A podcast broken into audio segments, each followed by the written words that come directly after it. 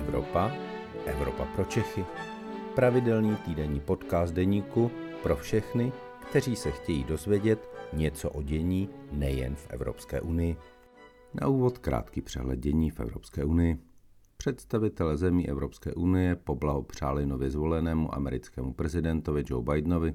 Slovinský premiér Janis Janša až poté, co poněkud předčasně blahopřál k vítězství Donaldu Trumpovi.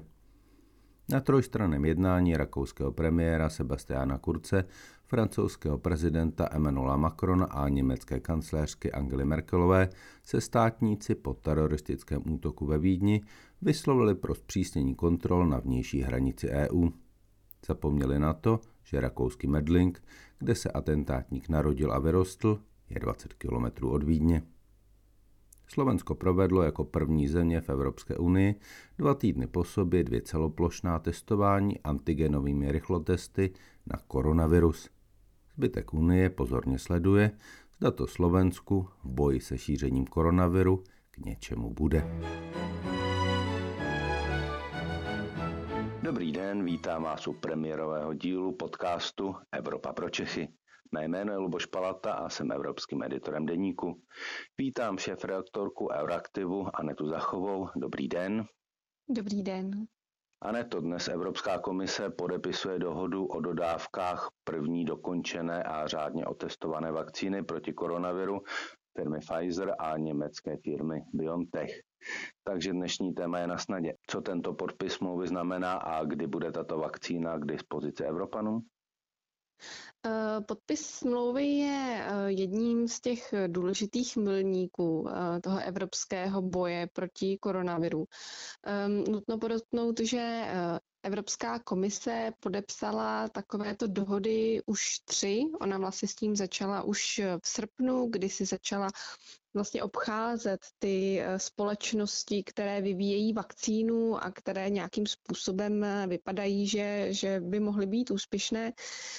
Um, takže dohody už jsou podepsané například eh, se společností AstraZeneca nebo s, se Sanofi, s Johnson Johnson a vždycky se jedná o podobnou sumu, to znamená zhruba nějakých těch 200 až 300 milionů dávek vakcín.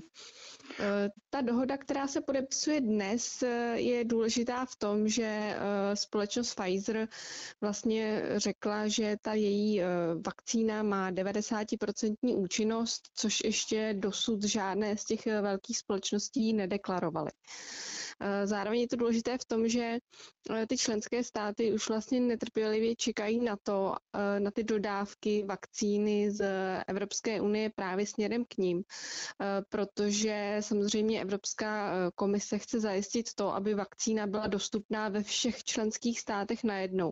To znamená, aby například Německo nebylo třeba zvýhodněné tím, že zrovna ta jedna z těch společností se nachází na, na jejím území.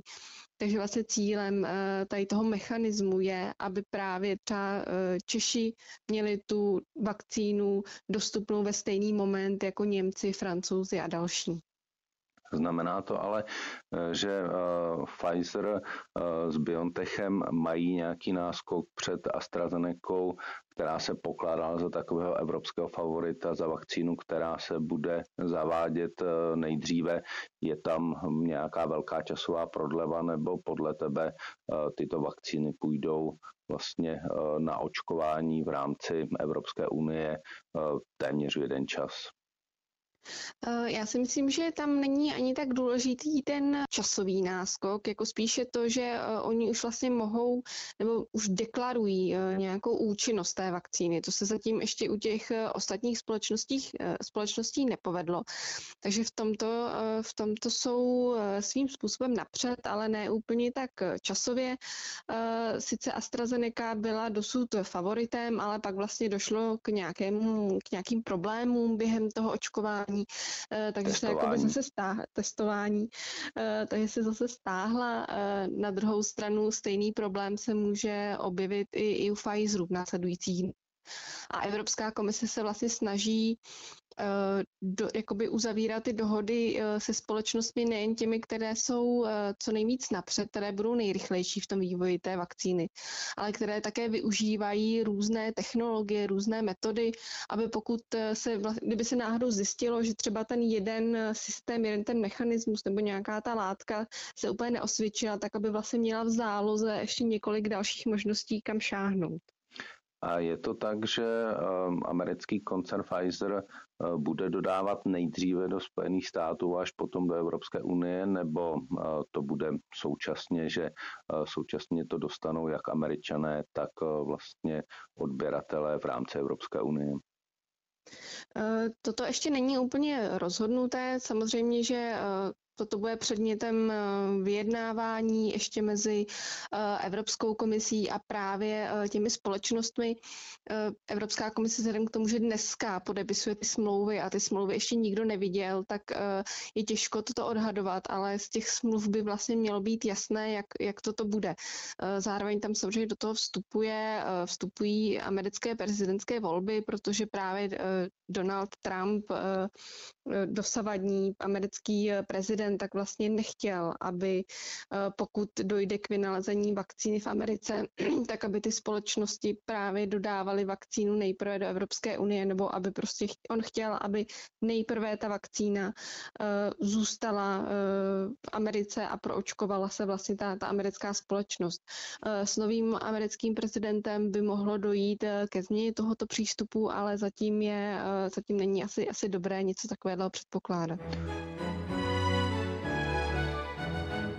Připomeňme, že ehm, vlastně tu vakcínu ehm, vyvinula také eh, minimálně částečně německá firma BioNTech, takže eh, to v úvozovkách právo na tu vakcínu mají Evropané asi také trochu, ale eh, pojďme dál, pojďme k tomu, podle jakého klíče se vlastně budou ty vakcíny, které postupně začnou zřejmě přicházet v příštích týdnech a měsících pro evropské státy, státy Evropské unie rozdělovat.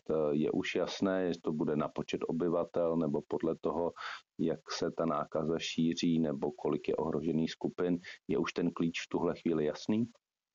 Mhm, členské státy se s Evropskou komisí na tom klíči již dohodly. Tím základním parametrem by měl být eh, počet obyvatel a členské státy by vlastně měly dostávat eh, počet vakcín na základě toho, kolik obyvatel mají, ale zároveň tam do toho eh, vstupují eh, další faktory, eh, protože Evropská komise i členské státy jsou vlastně připravené k tomu, aby nejprve naočkovali ty, řekněme, citlivé skupiny, ať už chronicky nemocné nebo osoby starší 65 let, ale také například zdravotníky, lékaře nebo učitelé, právě tyto klíčové skupiny, které vlastně potřebují tu, tu ochranu velice, velice urgentně, eh, tak tam ještě může dojít eh, k nějakým vlastně posunům v těch, řekněme, počtech vakcín.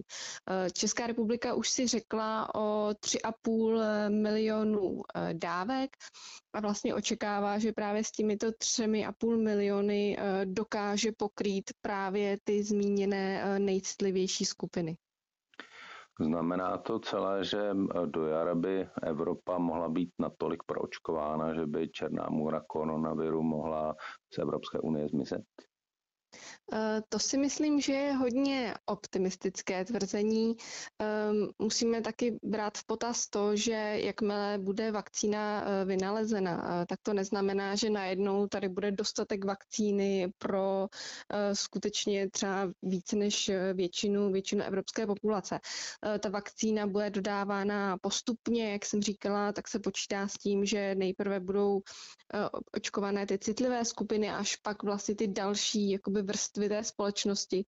Eh, takže spíše se očekává, že ten eh, vakcinační proces eh, nezabere několik týdnů ani měsíců, ale že vlastně potrvá třeba celý příští rok, možná i, i dva roky.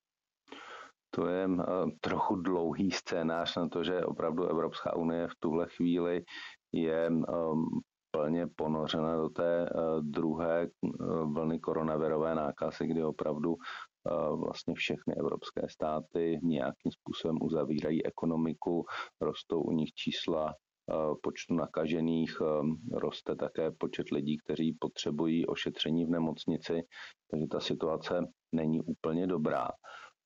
Jak je na tom vlastně v porovnání s ostatními zeměmi Česko? Pořád je Česká republika z hlediska šíření nákazy opravdu na prvním e, místě a je tady ta situace opravdu nejdramatičtější?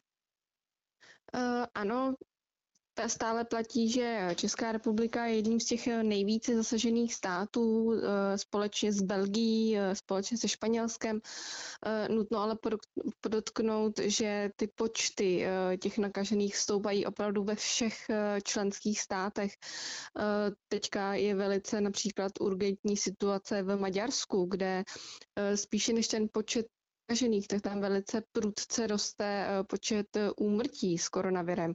Takže skutečně ta situace se zhoršuje eh, napříč, napříč hranicemi, je to ta druhá očekávaná vlna.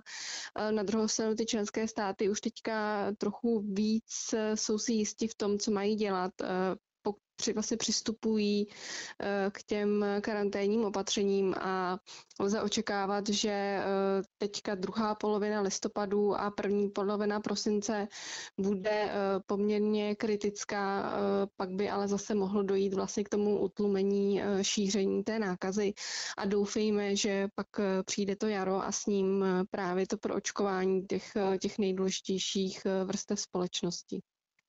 To byla poslední otázka podcastu Evropa pro Čechy. Děkuji Anetě Zachové, šéf reaktorce Euroaktivu a těším se na slyšenou. Děkuji, naslyšenou. To byl podcast Evropa pro Čechy. Příští díl poslouchejte opět ve středu ve 12 hodin. Naslyšenou se s vámi těší váš Luboš Palata. thank you